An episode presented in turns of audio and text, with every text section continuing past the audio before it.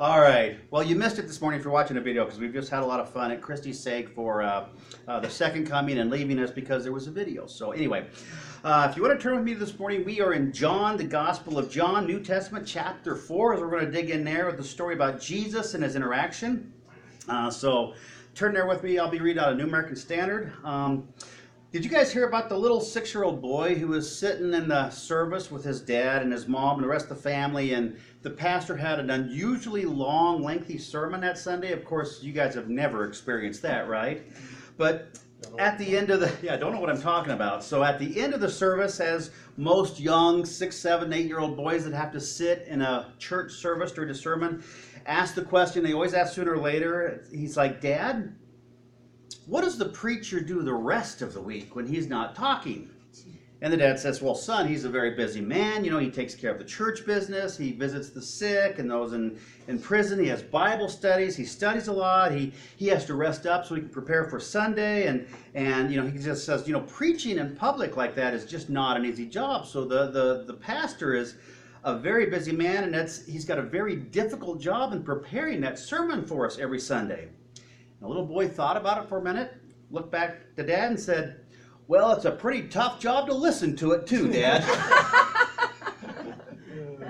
That one was fun. that one was funny, I think, only because it probably hit a little too close to home, doesn't it? That was super funny for you too. it wasn't that funny for me, but I'm glad you guys enjoyed it. So, hopefully, the sermon today won't be too hard to listen to or too lengthy, but. Uh, we are dealing with one of the most dreaded words in all of Christendom this morning. It's that dreaded, there's a couple of them, right? You probably have a couple coming to mind about, I hope he's not preaching about this or about this or about this again. Uh, it's that dreaded word, it starts with an E. Evangelism. Right? Doesn't that just make you excited when you hear that word this morning? I mean, hopefully you had a few hints with the verse, the thought for the day, uh, the video that didn't play, and all the stuff that uh, we've been talking about uh, evangelism and, and God leading us and reminding us of the importance of sharing the gospel. But it's interesting, even the bravest and sometimes the most grounded Christians have trouble sharing their faith, don't they? I mean, do you? Do you have trouble sharing your faith with others? Uh, all of us at one time have that struggle, especially to share with those around us and those that we work with and those that we just meet. But Jesus' command at the end of Matthew, in fact, his final command to us before he went to uh, uh, be crucified and, and rise from the grave, his final command was to go and make disciples, to share the word of God to the ends of the earth and to make disciples. In essence, Jesus said we are supposed to be fishers of men. But the problem is we have become keepers of the aquarium. Right? Uh, Stephen Shepard, Steve Shepard, I didn't get that originally. I kind of borrowed it. He wrote an article called Seeking and Saving the Lost. He puts it this way. He says, In the Great Commission, the Lord has called us to be like Peter, fishers of men. We've turned the commission around so that we have become merely keepers of the aquarium. Occasionally, we take fish from your fishbowl and your fishbowl, and we put them in our fishbowl. And eventually, you take some of the fish from my fishbowl and you put them in your fishbowl and your fishbowl. He says, but the problem is we're all tending the same fish in the fishbowl. Sounds kind of familiar, doesn't it? Sad and familiar. Well, there's nothing wrong with tending fish. That's why you have pastors to tend the fish. But we shouldn't stop there. We should be not living for, in essence, our own existence and our own growth, but for the growth and salvation of others. That we should be not focusing on just swapping and trading fish from other fish bowls or churches, but actually bringing new people to salvation and discipling them in what God has blessed us with. This morning in John 4, we're going to look at Jesus because Jesus is a good example of a lot of things, but he's a great example of evangelism. And he's going to give us three things this morning in John chapter 4 that will hopefully challenge us. First is this Jesus went to difficult places. Second, he talked to difficult people. Of course, none of you or anyone watching the video is a difficult person, so let's just kind of, you know, all be happy and good with that. And then the third thing is that Jesus dealt with difficult issues. He dealt with the hard things. Some people call them the hard sayings of Jesus as he confronts sin and deals with the real issues in our life to bring us salvation. So let's dig in and read about Jesus in John chapter 4, verses 1 to 26. And it says this Therefore, when the Lord knew that the Pharisees had heard that Jesus made and baptized more disciples than John, even though Jesus didn't baptize them, that his disciples did, Jesus left Judea and departed again to Galilee. But he needed to go through Samaria. Now, that verse is key. He needed to go through Samaria. So he came to a city in Samaria which is called Sychar, near the plot of ground where Jacob gave the well to his son Joseph. Now Jacob's well was there, and Jesus, therefore, being wearied from his journey, sat down thus by the well, and it was about the sixth hour. Now, the sixth hour, just so you know, is noon. It's in the heat of the day. And again, you got to remember they are kind of out in the arid desert, and it's noon. It's the hot part of the day. Most people, whether you're in Mexico or in the desert, when it's the heated part of the day, where are they? They're in the shade. They're in siesta, right? So Jesus shows up. He's been walking all morning. He's here at noon. He's wearied and tired from the heat and all the dust. And he sits down at this well, which provided cool water. Verse 7 A woman of Samaria came to draw water. And Jesus said to her, Give me a drink. For his disciples had gone away into the city to buy food. Then the woman of Samaria said to Jesus, How is it that you, being a Jew, ask a drink from me, a Samaritan woman? For Jews have no dealings with Samaritans. And Jesus said to her, If you knew the gift of God and who it, who it, and who it is who says to you, Give me a drink, you would have asked him, and he would have given you living water. And the woman said to Jesus, Sir, you have nothing to draw with. You don't have a bucket. And the well is deep. Where then do you get this living water? Are you greater than our father Jacob, who gave us the well and drank from it himself, and as well as his sons and their livestock? And Jesus said to the Samaritan woman, Whoever drinks of this water will what? Will thirst again. But whoever drinks of the water I shall give him will never thirst. But the water that I shall give him will become like in him a fountain of water springing up into everlasting life. The woman said to him, Sir, give me some of this water, that I may not thirst nor come here to draw. And Jesus said to her, Go, call your husband and come here. And the woman said, um, I have no husband. And Jesus said to her, You have said well, you have no husband. So, but you have had five husbands, and the one you have now is not your husband, and you have spoken truly. And the woman said to Jesus, Sir, I perceive that you are a prophet. Our fathers worshipped in these mountains, and you Jews say that in Jerusalem is the place where we ought to worship. And Jesus said to her, Woman, believe me, the hour is coming when you will neither on this mountain nor in Jerusalem worship the Father. You worship what you do not know. We worship what we know what we worship, for salvation is of the Jews. But the hour is coming, and now is, when the true worshippers will worship the Father in spirit and in truth. For the Father is seeking such people to worship him. God is spirit, and those who worship him must worship in spirit and truth. And the woman said to Jesus, Well, I know that the Messiah is coming, the one who is called the Christ. When he comes, he will tell us all things. And Jesus said to her, I who speak to you am he. Let's stop there.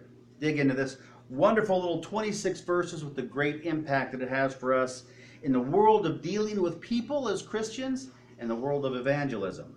Number one, Jesus went to difficult places. Well, we know that because he went to the cross, right? That was a pretty rough place to go to. But during his ministry and lifetime, he also went to difficult places, especially as a Jewish man. You see, going to Samaria was not common for a Jewish person. But Jesus makes the comment in verse 4 that he needed to go to Samaria. Now, that may not seem much if you don't know biblical history. That's like saying, well, I need to go to Provo. Well, big deal, right? What's the big thing? But in this time in history, um, to go to Samaria, Samaria was almost like going to an unclean place, an unsettled place, a, a sultry place, a place where good people, good Jews just didn't go. Now the question is, a lot of theologians they get into verse four where Jesus says, "I need to go to Samaria." They argue, and here's the argument: Did Jesus need to go to Samaria because he was in a hurry to get to where he was going, and that was the shortest route? Or did Jesus go to Samaria because he knew he had a divine appointment with a woman who was a sinner and needed salvation? Yes, Yes. that's the answer. That's the answer. That's the Sunday school answer. That's the right one. You see, Jesus would go to wherever he needed to go to bring someone to salvation, even if it was culturally unacceptable. Now, amazingly, theologians can't agree on what we just agreed upon this morning. Some still say, well, no, that was the right way, and others say, no, it was about bringing a woman to salvation. But Jews avoided Samaria. And the reason they avoided Samaria was this the northern kingdom of Israel was exiled to Assyria. And the Assyrian king left the few Jewish people in that nation when they captured it, and then they brought in other people from other nations as they captured them. And those people and the Jews all began to intermarry. Now, intermarrying was a major no no that the Jews were not supposed to do. So, in essence, what they created was a new culture of the Jewish people and these other nations that had intermarried and became to be called Samaritans. Well, this is not politically correct, but at that time, the Jewish people would have looked at the Samaritans and kind of had another name for them, the name that we've seen in our past history in the United States, that of called half breeds, right? And it carries the connotation that well, you know, God's people were divinely chosen by God and they are full blooded Jewish lineage, and I can go through my lineage and prove my lineage, and I am one of God's chosen race. But so and so met with somebody in a woodpile and kind of went off on their own and did some naughty naughty, and now we have a child that is not pure blood, not purebred, they're a half breed. Now that's kind of a hard thing to hear with all our inclusiveness that we hear about these days, right? And it's also challenging to us because most of us who are hearing this message are not pure bloods in any sense of our ancestors, are we? We are not only not half breeds, we're like 10th breeds and fifth breeds and quarter breeds. We're part of a culture that has been intermarried with different cultures again and again and again and has been completely acceptable. Well, for the Jewish person at this time, being that pure blood, that Jewish race that can be traced back to their ancestry, back to Father Abraham, was tremendously important. And these people had been seen as a people who had despised God's command and did what God told them not to do and intermarried. Now, here's the interesting thing this is kind of like the issue that Jesus had with the Pharisees. That the Pharisees loaded laws upon laws upon laws upon the people's lives, and yet the Pharisees didn't even keep the laws themselves, did they? Here, culturally, the Jews are looking down upon the Samaritans as being such horrible people, such horrible half breeds, and yet the majority of the truth is the Jewish nation was sinning just as bad or worse as these people were, weren't they? They were just of a single lineage. There are places in our world that aren't real appealing, aren't there? I mean, I think on the way to church that uh, how many of us would be excited to uh, go down to Walmart and buy a $20 tent and go camp out behind Walmart in Tent City with the homeless for a week or two or three weeks until we got moved out? Wouldn't that be an exciting vacation? Isn't that what you want to do for your vacation is go and live in a tent city with the homeless? Well, we wouldn't go there. There are places in the world where people will not go because Christians are not accepted there. Neither are Americans. They're looked down upon Americans. I remember when the boys were little and they were going to the uh, mission trip in Mexico that Christy and I came under a lot of fire because at that time people were losing their heads in Mexico, Mexico because of the drug trade and, and all that was going on and the drug lords and, and the rest of the family was like, you can't send your children to Mexico because it's not safe for Americans. Forgetting the fact that God takes care of people, right? There are places that we go every day that depending on the circumstance, may not be acceptable or a fun place to look to. For example, y'all go to work every day to do what? To work, right?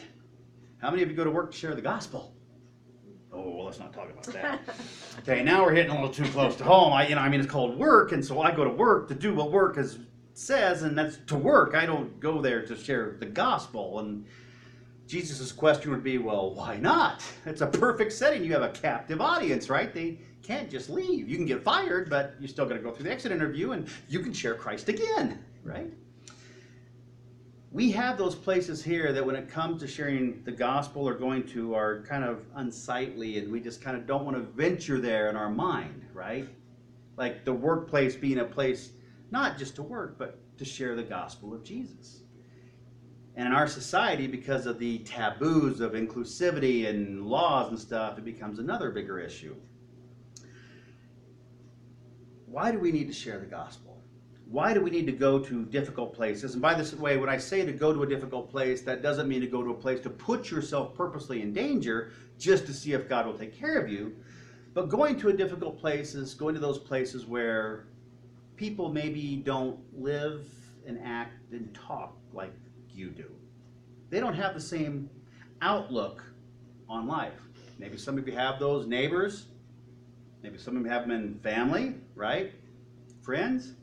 Their lifestyle is radically different. They don't believe in Jesus as Savior. In fact, some of them don't even believe in heaven or hell, right? They don't want to hear that religious humbug, right? They don't want to talk about that. We need to go to where the non Christians are because it's like this. I love fish. I really love fish. And I love to eat fish. Now, the easy way for me to eat fish is to go to Smith's or Harmon's, right? But I still have to go to where the fish is. Now, if I want fresh fish, what do I have to do? I have to prepare, get my tackle box, get my bait, get my rod, get in my car, and go to where the fish are, right? Bummer. Bummer, yeah. Be out in God's creation. It's, it's horrible. Someone's just got to do it. But the thing is, if the fish were coming to me and jumping and dying, just ah, dying, just to be on my hook, that would be called catching. and I would be catching all the time, right? But that's not how it works. I have to go out to where the fish are. And what I've discovered is sometimes I go to a lake or a stream or a river and I think I know where the fish are and I try and I try and guess what? The fish aren't there. So I have to find where the fish are. Now, Jesus called us to be fishers of men like Peter. It's kind of a crazy thought to think, well, here we are, the church, we have this great good news. If people will just come and hear it, they can have so much. Well, that's true. But most of those people aren't just marking their calendar saying, hey, the next three weeks, let's just pick a church and go to, huh? I mean, some of us have been there before pre salvation, right? Didn't you want to get up on a Sunday morning instead of sleep in and go to church? Some of you still don't want to do that, do you? I mean, you'd love to be sleeping in this morning, right? We still don't want to do that, even with salvation. The fact is, we would like to believe and think that people would just run to churches to hear the gospel message, to come to salvation, to join us, to be with us. But that's just not the truth, is it? And so Jesus calls us at the end of Matthew to go out, to leave the safety of our church and our home where things are all nice and the way we have it, and we all kind of talk the same language and have the same jokes, to go out to those other places that aren't like us, because that's where the people are that need to hear the gospel. A few years back, you remember when we worked with the rescue mission and we had so many of the guys going through the program at the rescue mission that would come here, I remember talking to a lot of them and asking them the question of why did they feel comfortable coming to our church versus other churches? And their answers were always interesting and compelled me to make sure that we kind of had a casual setting because most of those men had been down and out with alcohol or drugs or divorces or child custody charges or just stupid mistakes in their life and they had ruined their life and they were starting again. And they came from difficult places. Some of them many of them had grown up in difficult home settings and they weren't the um, in crowd settings in the culture right and they said to come to our church they didn't have to dress up in a suit every day they didn't have to wear a white press shirt with a nice white press tie and tie tack and that was appealing the other thing was that was appealing was they had some had gone to other churches, and they said that after the church, when people would get together talk, they were always talking about their great promotion or the great vacation they had gone on or the great things and how they were getting a bonus. And these guys were just starting off and had nothing. And they said they felt so uncomfortable to be in these churches that interestingly the conversation among the men after the church was how great their career was and what they could do with all their money. And they were uncomfortable because they didn't have any money. They didn't have great things. They couldn't take these massive, great vacations to Costa Rica and Ecuador and South America. They couldn't do that. So the casualness of a relaxed setting, but still focused on the truth of God's gospel, appealed to them because they could, in essence, not be judged here. And you know what it's like to be judged. I mean, you don't have to have someone just say, well, we just think you're an idiot or stupid. You just have to stand around sometimes when other people are talking. And as they're talking about how great they are and what God's done with them and how wonderful things are, and you know, they have all this and their brand new car, and you're just feeling like, I can't compare myself to that. I don't even have a car, much less a home, much less an apartment. I don't have anything. I'm living in a shelter on a borrowed bed, wearing borrowed clothes, eating donated food. I don't have any of that. And they didn't feel belittled here. Jesus went to a difficult place. He went to the place where the fish were, the sinners. And it wasn't that good Jewish place called Jerusalem he had to go away from that to the place where the unsightly people were. So he went to Samaria. Samaria. Number two, Jesus dealt with difficult people. Again, we see in verse 9, if you look there, it says, Then the woman of Samaria said to Jesus, How is it that you, being a Jew, ask me, a Samaritan woman, for a drink? For the Jews have no dealings with Samaritans. You see, culturally in this setting, these two cities were far apart for a reason. It wasn't just because of Samaritans were considered, quote, half breeds. There was an animosity between them, and there was a tremendous amount of bigotry, bigotry and prejudice between the two cultures. As Jews would look upon Samaritans, it was almost the fact that, well, if you were around a Samaritan or went through Samaria, you became spiritually unclean. And you would have to go through a process to be spiritually clean to be back in the synagogue again because these people were such horrible, horrible sinners. In our world, we still have some of this prejudice, don't we? Our world fights it, but it's still there. We have nations that hate nations just because the skin color is different or the way they live is radically different. Fact is, the Jews and Samaritans hated each other and wanted nothing to do with each other. And this woman and Jesus should have never been talking. This conversation culturally should have never, ever taken place.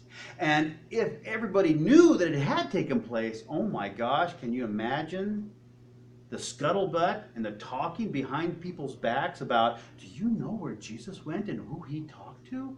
Can you believe that man? I mean, that's the setting that we're in right here. The woman, it's interesting, I think is talking to Jesus because I think she's so caught off guard that Jesus would even speak to her, she doesn't know what to do. So here's a Samaritan woman who is, to a Jew, not even supposed to be being talked to, much less in a culture at that time a woman was not equal to a man. You typically didn't just talk to a woman, even in a Jewish culture. But now here's a Samaritan woman. And not only is it that she's Samaritan and she's a woman, she's out at the well getting water when? At noon in the heat of the day. Well, if you dig back in your Bible history, you know when the women of the village would all gather together and go get water? They do it in the morning. Do you know why? It was cool. It was cool. I mean, you had to trek out of the city into the desert to the well. You had to manually haul up buckets of water, put them in your vessel, strap them on your neck, and carry them back into the city. That's some pretty serious hard work, right? Just to have water for the day. So the women would gather together in the morning, kind of like a little ladies' social club, you know, and they'd all get together and go out to the well, and some would draw water, and then they'd take turns and they'd chit chat about the family and what kind of you know bread they were making for lunch, and you know the, all this stuff. They'd have their little social time, and then they'd put all their their jugs of water back on, and they would haul them back to the city. And it was a social event. Well, this woman was not part of that social event. Why do you think that was? Because even in her own city, not only was she an outcast to the Jews in her own city, she was an outcast. The simplest way to put it was she kind of slept around, right?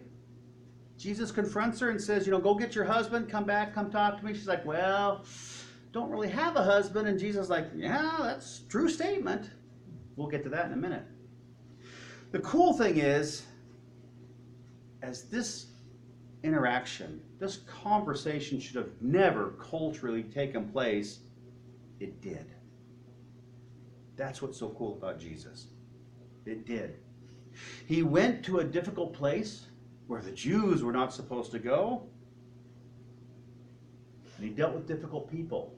You know, those people that you're not supposed to be around. Remember hearing that as a kid? Your parents always told you that, right? Or at least mine did. You shouldn't be hanging around those kids because they're what?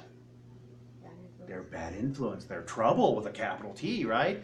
Don't be around those kids, you know? Well, Jesus went out to see those kids. And he went out to meet with this woman, and Jesus had no such bias. In fact, if you look and read through the story and picture it in your mind, he just sits down where she's at, and they start having a conversation like she's a normal person, like they'd known each other for 50 years and been best friends. Isn't that amazing? Now, think about that in our life of evangelism. There are those places in our life that are difficult places to go to share the gospel, but God calls us to do it. And Jesus gives us the example to do it. There are those people that, honestly, we want to pray for them, but not to go to heaven sometimes, right? Because they just kind of hit us the wrong way. But Jesus says, go to them even though they're different than you. And don't see them for who they are, see them for who they can be in salvation. See them as Jesus sees them, as a work in progress, something that's a little broken and needs fixed. You know, I think about my car. When it's broken, I hate it because it don't work and it doesn't do what I want it to do. But you know when it's fixed, I love it because it takes me to places and does things. When we see people, that's how Jesus sees people. Sinners are broken people that need a Savior to put them back together and make them work. And when they work, they're wonderful. They're wonderful. In fact, all of us who are hearing this message were once one of those broken pieces, weren't we? We were one of those broken people until Jesus came to us and brought us salvation and made us whole through Him. Our wholeness is not of ourselves, our wholeness comes through Jesus. So we need to share with those people, but when we look at them, not look at the physical state they're in or where they're at or how they're living their lifestyle, but look at them the fact that if God got a hold of them and loved them like He loved us and brought them salvation, maybe that would be the person that God would use to change the world. Maybe. I'll tell you the story about Ted Stallard as we think about this. Ted was a young boy that was really turned off by school. He was sloppy in appearance. He didn't have a lot of good clothes. He was pretty expressionless and wasn't very attractive. He wasn't one of the cool kids. In fact, Ted was kind of slow as a kid. Um, oftentimes, he'd just sit in class and just kind of stare off into space, not paying much attention to the teacher or the or the lesson for the day or the books, or even the other kids. Well, there was Miss Thompson, Ted's teacher, and kind of selfishly, Miss Thompson actually took a lot of joy in grading Ted's papers because she could take that wonderful big red pen and mark an X and a giant F with a circle around it to give back to Ted. You see, Ted was slow and not like her other good students in class, and she actually took a little joy in making sure that he knew that he was a failure. Sometimes we do that, don't we? It's too bad that she didn't study Ted's school records more carefully, which read this First grade, Ted shows great promise with his work and attitude, but he's really got a poor home situation. School is his only relief. Second grade, Ted could do better, but his mother is seriously ill and he receives no help or guidance from his father at home, and they're not very wealthy. Third grade, Ted is a good boy, but he's just too serious. He's a slow learner, and his mother died this last year. Fourth grade. Ted is very slow, but he's well behaved. His father shows no interest and cares nothing about him whatsoever. Kind of begins to change the picture about Ted, doesn't it? Well, as the story goes on, Christmas arrived in fifth grade. The children all piled their elaborately wrapped presents on the desk for Mrs. Thompson to open up and enjoy. When Ted brought his up, it was simply wrapped up in a makeshift paper bag from the grocery store and held together by scotch tape, and not very well at that. And when Miss Thompson opened each gift for the children, she oohed and awed, and the kids came around to watch and everything. And as Ted placed his package on her desk, it happened to hit the desk and then fall off. And because it was so loosely wrapped up, a very gaudy looking rhinestone bracelet fell out that was obviously used and worn. In fact, half of the rhinestone was even missing. And next to that was a little bottle of cheap perfume that fell on the floor. Well, the children began to laugh and snicker because they knew that what Ted gave Mrs. Thompson wasn't new. In fact, it was obvious it was used and he had to get it from someplace else. Mrs. Thompson reluctantly saw the situation going on and for the first time had a little heart change in her life. So she picked up the bracelet and she put it on her wrist and she looked at it and said, How lovely. And then she took a little bit of the perfume and dabbed it on her wrist and on her neck, and she let each child smell it before they sat down and went back to class. The end of class came, and all the kids left, and Ted walked up to Mrs. Thompson. And he said, Mrs. Thompson, that bracelet looks lovely, lovely on you. It's really pretty. And you know what? You smell just like my mom smelled. Mrs. Thompson, after Ted left, got down on her knees and asked God to forgive her. For having such a bad attitude towards Ted and being so hard, hard-hearted and calloused that she couldn't see that this little boy in her class was slow because of a family situation. He wasn't slow because he wanted to be or anything else. He was slow because he didn't have the means the other kids have. And the things that he gave to Mrs. Thompson were probably the most treasured things that he had from his mom. Well, school went on and he graduated fifth grade and he went on to graduate high school and Mrs. Thompson kind of forgot about it and went on with life teaching and so did all the other school kids. And then surprisingly one day, Mrs. Thompson got a note. She opened the note and it was from Ted. He said, Mrs. Thompson, just wanted you to know I graduated second in my class in college. Love Ted. Four years later, she got another another note. Said, Mrs. Thompson, I just wanted to let you know I graduated first in my class. The university has not been easy, but I do like it. I just wanted you to know because you helped me so much. Love Ted. Four years later, another letter arrived. Mrs. Thompson, as of today, I am Theodore Stoddard, MD. How about that? Pretty crazy, huh? Said I wanted you to be the first to know. I'm also getting married next month, on the 27th to be exact, and I wondered if you could come and sit where my mother would have sat. You see, you're the only family I have now because Dad died last year. Would you come to the wedding and sit where my mother sat?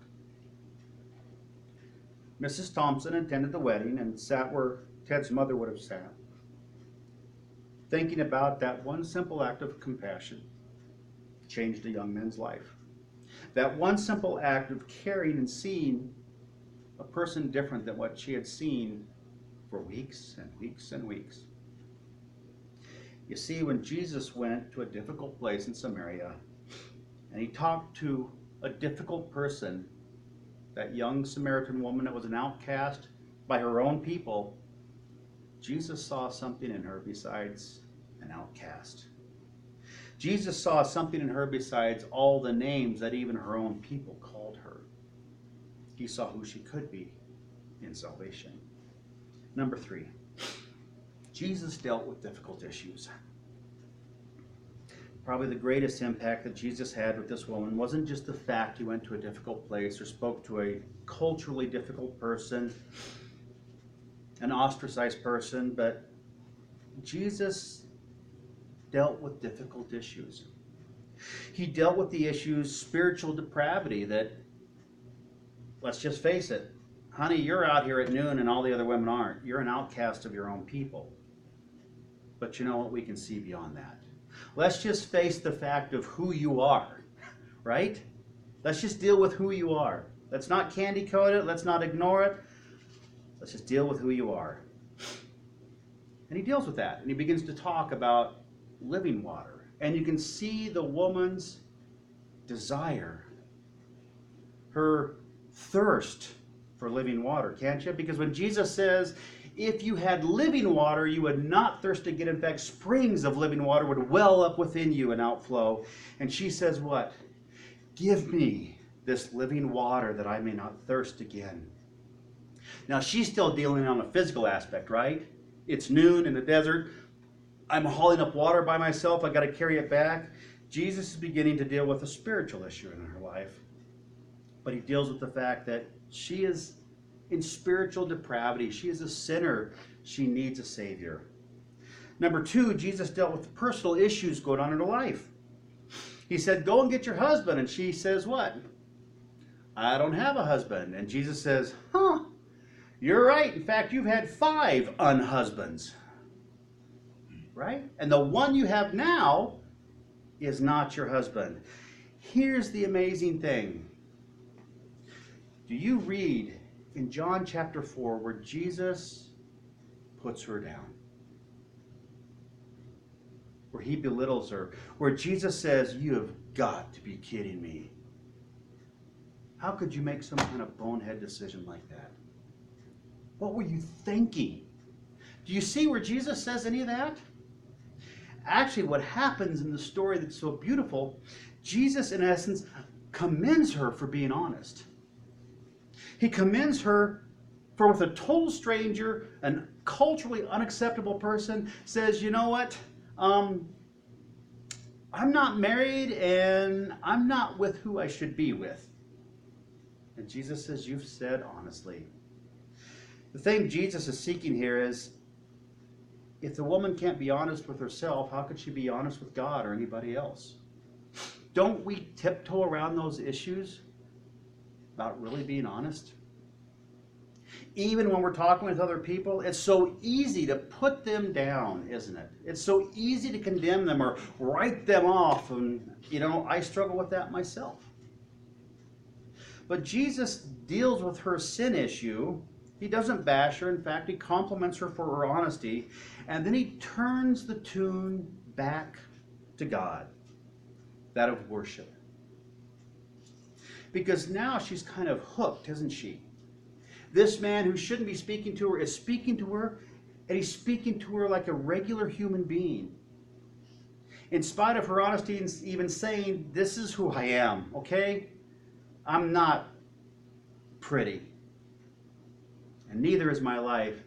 Jesus continues to talk with her and to share with her. And now they come to the point of worship. And Jesus wraps this whole package up with a bow in dealing with difficult issues. And they talk about worship, and she says, Well, I know what's supposed to happen. Let me ask you this most people that you talk to when it comes to evangelism, do they know about this person called God in heaven and hell, whether they want to believe it or not? Do they know about this? Have they heard about it? Of course they have. But what Jesus does is he says, There's coming a time when you won't go to this place to worship or this place. In fact, as God is spirit, you'll worship God in spirit and in what else? Truth, which the woman was just truthful, wasn't she? She's halfway there. Can you see the picture? She's halfway there. You worship in spirit and in truth. All she needs to add to the truth is what? The spirit. And Jesus leads her up. And in verse 25 and 26, the woman says to him, I know that the Messiah is coming, he who is called the Christ. When he comes, he will tell us all things. And here's what Jesus does He says, I'm the one you speak of. In essence, salvation's here for you right now. What are you waiting for? Let's pray. And I don't know about you, but I often find in evangelism, sometimes I can even share the gospel and share all that. We can talk about religious issues and heaven and hell, but it's putting that final stamp on there of what are you waiting for? Do you want to pray and accept Jesus now in salvation? Isn't that sometimes the hardest part? What do we think we're going to do? Break them? Well, hopefully, right? Hopefully they're broken and humbled for God because that's the kind of person that God can use. You see, Jesus just looks at her and says, Let's do this thing right now. You need a Savior. I'm here. You've got the truth. Let's add the Spirit. Let's get you saved. Now, we don't read how Jesus did that. If he went through the four spiritual laws with her, if he said the sinner's prayer with her, we don't get the luxury of seeing that in the Bible, do we?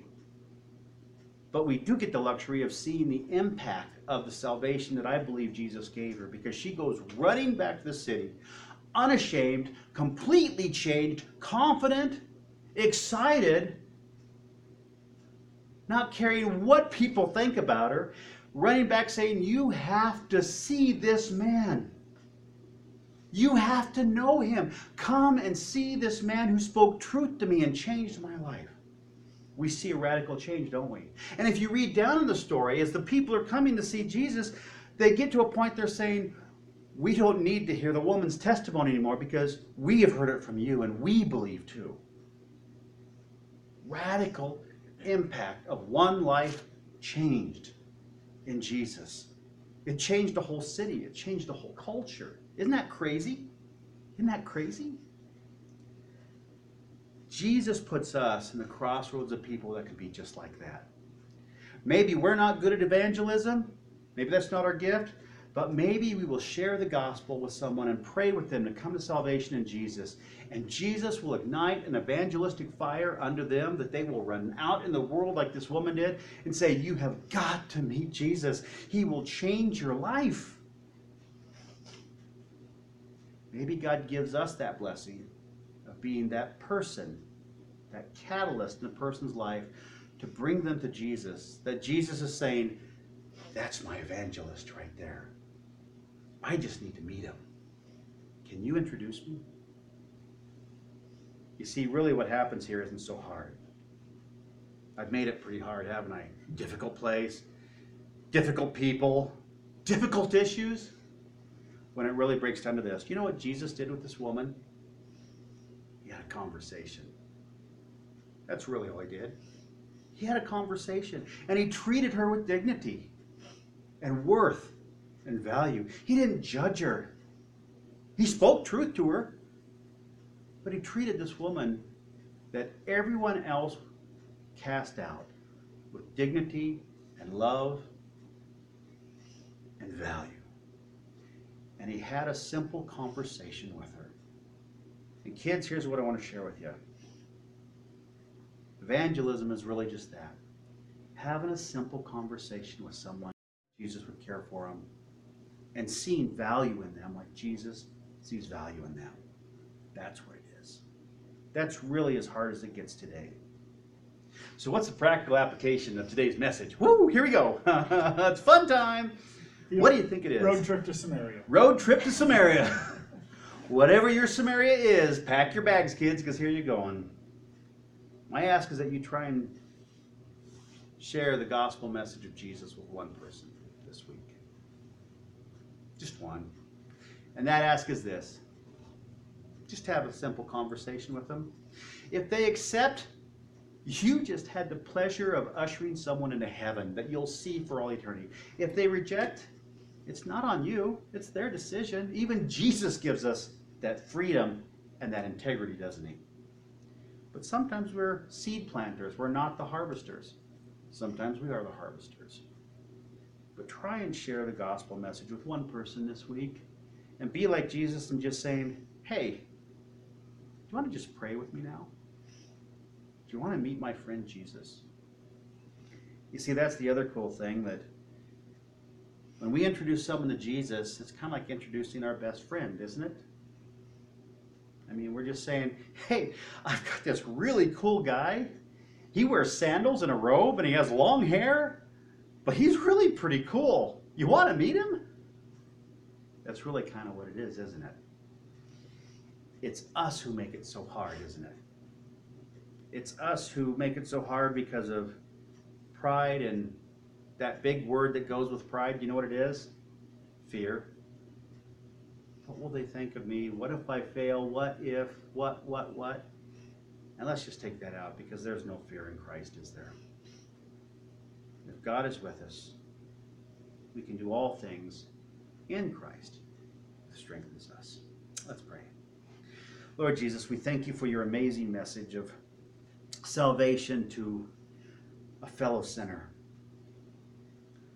Lord, that you didn't have the bigotry and the prejudice and the bias, that you could see beyond the circumstance of her life's choices and not see her for who she was at the moment, but see her for who she could be in the kingdom of God.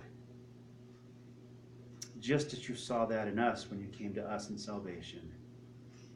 Lord, give us eyes to see, ears to hear, and mouths to speak. Give us that same outlook as we come to deal with other people who were once, who were like we were once, failed and broken and in need and in sin, and in need of a Savior. Lord, I pray that you would guide us and direct our conversations and our thoughts this week and help us just to be open to have those simple conversations, to introduce them to you, and to possibly have the miraculous pleasure of ushering a person into your arms into heaven for all eternity. And we pray this for your glory in Jesus' name.